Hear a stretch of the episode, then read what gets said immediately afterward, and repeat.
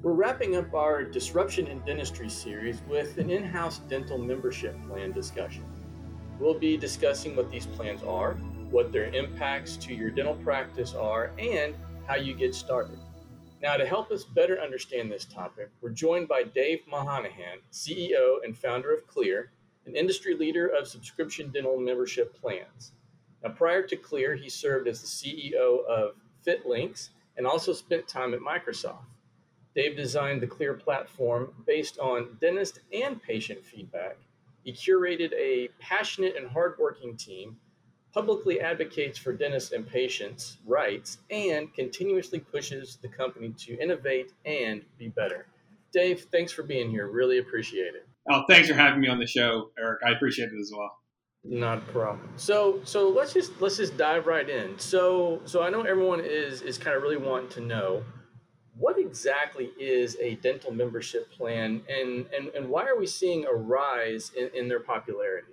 Just at a real basic level, the way to think of a dental membership plan is it's a direct care arrangement between dentists and their patient. So, in a typical, typical plan, a patient will pay a, a subscription to their dental practice. That payment goes directly to the dental practice. And in return, they get things like their preventative care visits, their cleaning exams or x-rays. That's built into the subscription. They don't need to pay extra for those things. They come in as part of the subscription and get that done. And then they also get discounts typically on other treatments, so fillings, crowns, and so on. So it's got a lot of the same components of dental insurance, but without all the hassles. There's no waiting periods, there's no deductibles, there's no denial of claims, none of that. Dentist gets to control the, what care is provided in the plan, and they also control the fee schedule and the subscription uh, amounts that are uh, you know tied to the plan. So dentists is in control. All the sort of hassles go away, and it's a direct relationship between the dentist and the patient. The reason they've become so popular uh, lately is first,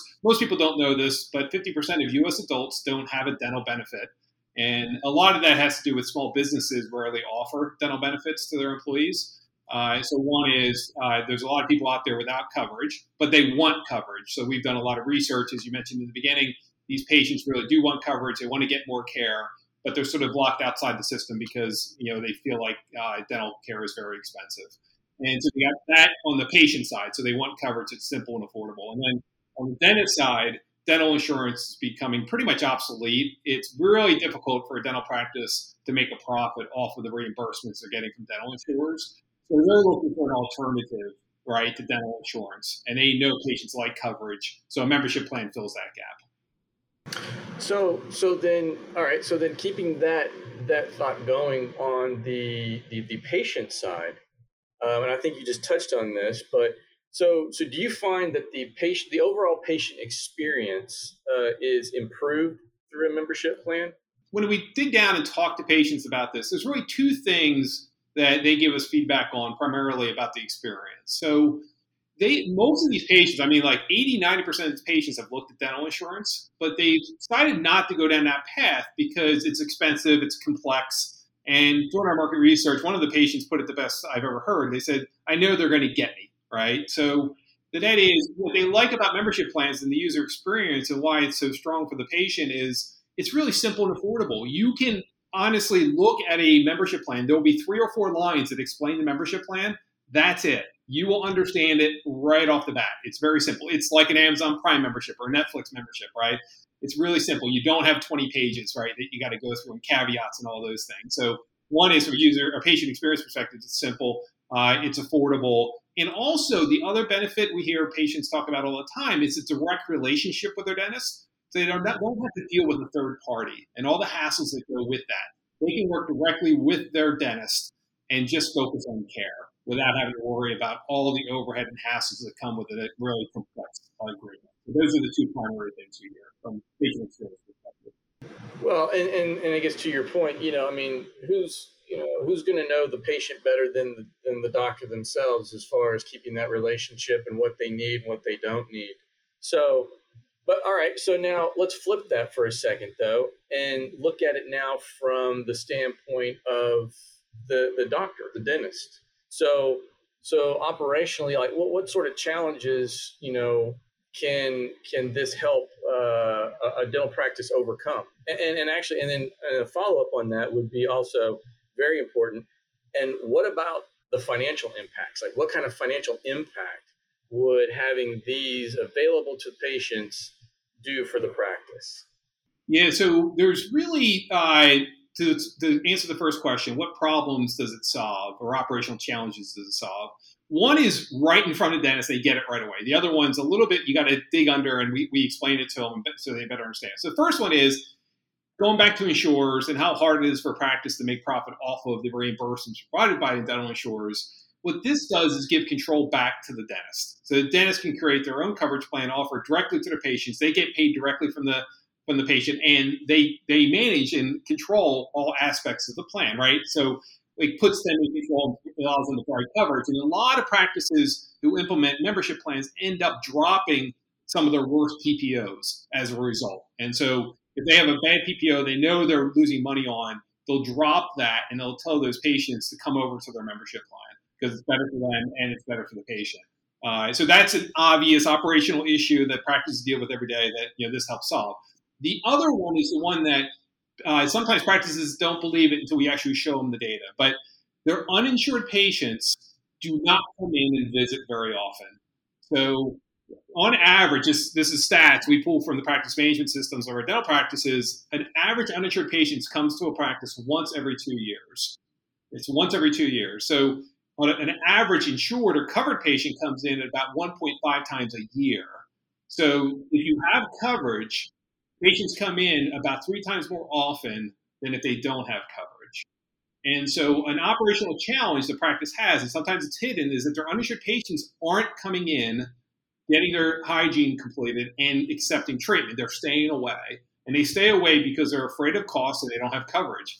It's like going back to what I was originally talking about. Like these, these uninsured patients want coverage, they just don't want insurance. So, the operational challenge the membership plan solves is these patients come in more often. So when they subscribe, and this is data now getting to the financial impact, this is data from the practice management systems on our platform. Those uninsured patients who move to the membership plan come in on average three times more. That's the average across our platform. And they accept 2.1 times more treatment. And I get the question all the time why do they accept more treatment? And it's really simple it's because they come in more often and they have coverage. So think about a patient who comes in once every two years. How often do you have to sell them treatment? Once every two years. If they come in twice a year because they're on a subscription, they also have access to the discounts. They're going to accept a lot more treatment. One is because they're coming in more often, you have more chances to talk to them. Second is because they now have a discount that they can apply to the treatment they're going to accept. So that's our average. Is the financial impact is they come in two, three times more often, they accept two point times one more, two point one times more treatment. And I can see too that that you know the more times that you come in and uh, you know you've now built more of a relationship and uh, with your with your dentist, um, so you've got more trust, you know, a natural building of trust there, and again just a more familiar relationship. So then when they do present a, a treatment plan that is obviously outside the normal cleaning, you know, every six month cleaning, I would assume then you would be more apt to accept that that that treatment plan. Again because you said you know i'm in more frequently i now have coverage and i also now have a much better closer relationship with my with my doctor. It's you you hit on a real big one eric is yeah that trust is really important. There's a trust and a relationship that occurs. And what we tell our dental practices who are offering membership plans is to treat those members special. Treat them like a true member of your practice. And we even have dental practices will give them little gifts when they come in uh, to their office. Uh, it can be just something really, really small, and it's just a way of uh, recognizing and thanking those patients for being members of their practice. Yeah. So then, what you want is you want the other patients to look and go, "Hey, how come he got a gift? I want a gift, right?" it's, it's funny because we get that question. That's like, what about my other patients? We'll get jealous. We said, yeah, we hope yeah. so. All right. Absolutely. Make them jealous. Absolutely. Absolutely. I, I, think you actually answered this question already, but I'm gonna go ahead. I'm gonna go ahead and pose it just in case you want to expand on it a little bit more. But I mean, I'm gonna I'm gonna assume you're gonna say yes in that. I imagine these type of membership plans are are going to create an easier and basically create easier and more affordable and better access for patients to to to dentistry.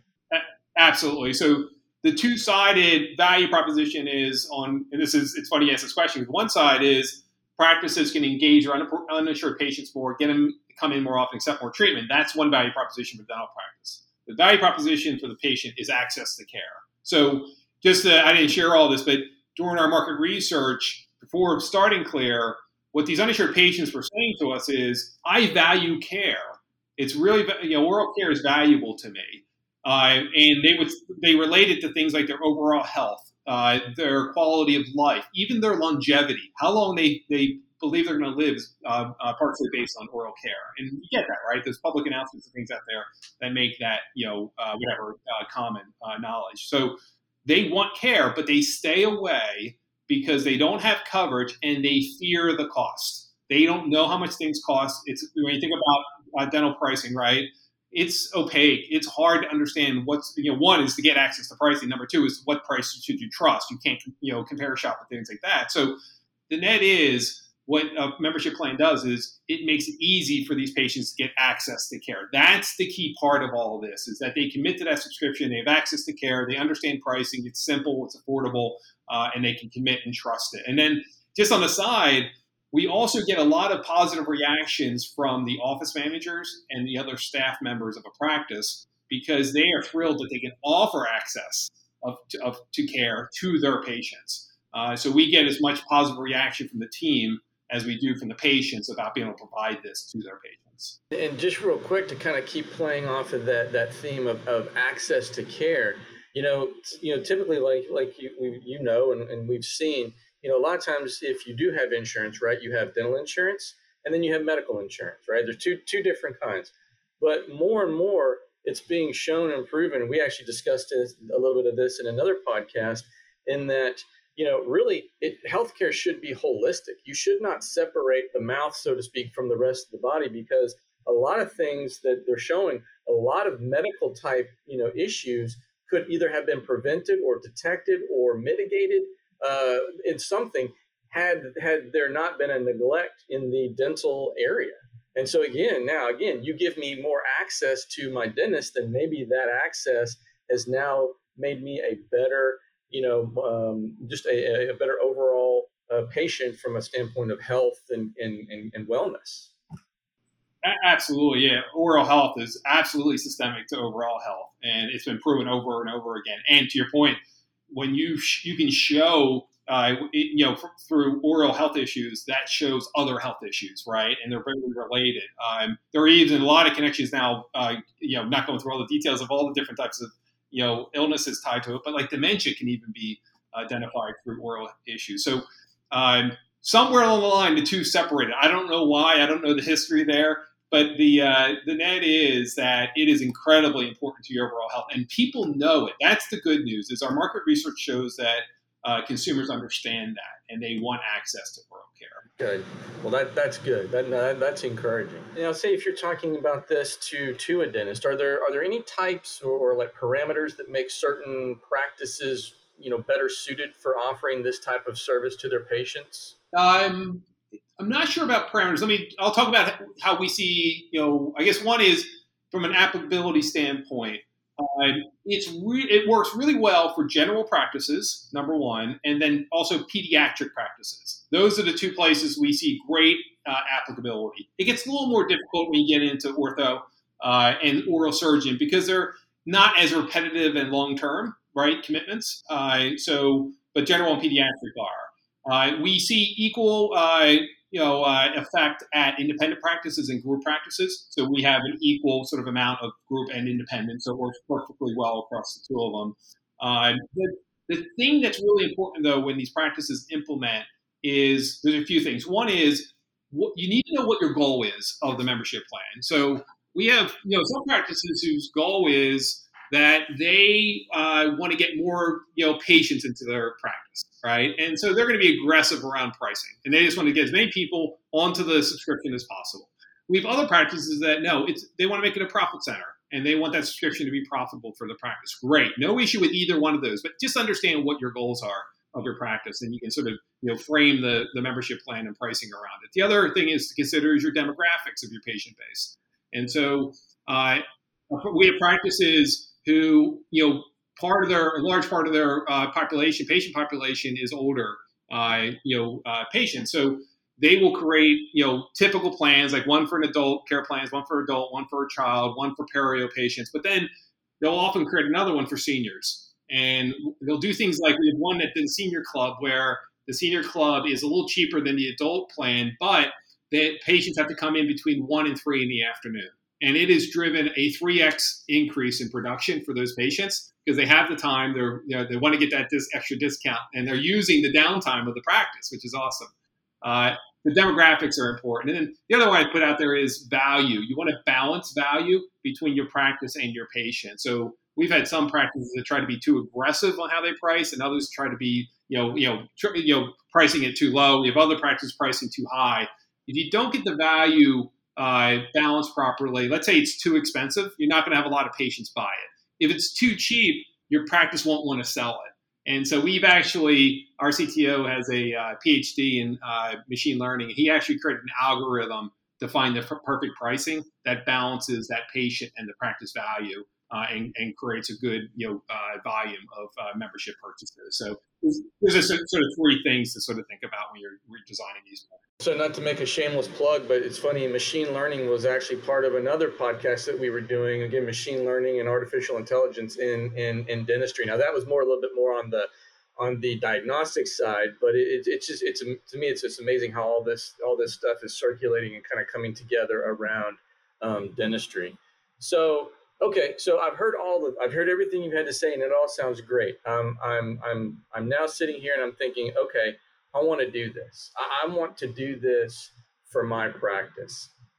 Now what? I mean, what? How do I, how do I even go about doing this or start doing this? Well, if, I mean, obviously you can you can try to do it on your own. Some practices are out there that sort of you know manually do this. If you're interested in learning from us, I mean, you can just go up to kleer.com, k l e e r.com and, and book a consult. Uh, we have people get live, you know, online with you and just talk you through, you know, things that, you know, one is just the overall membership plan, why to have it, a value, all that good stuff, but also the Kleer platform and how we can implement uh, a membership plan in your practice very quickly and effectively. So that's an option you want to look at. Just go up to kleer.com.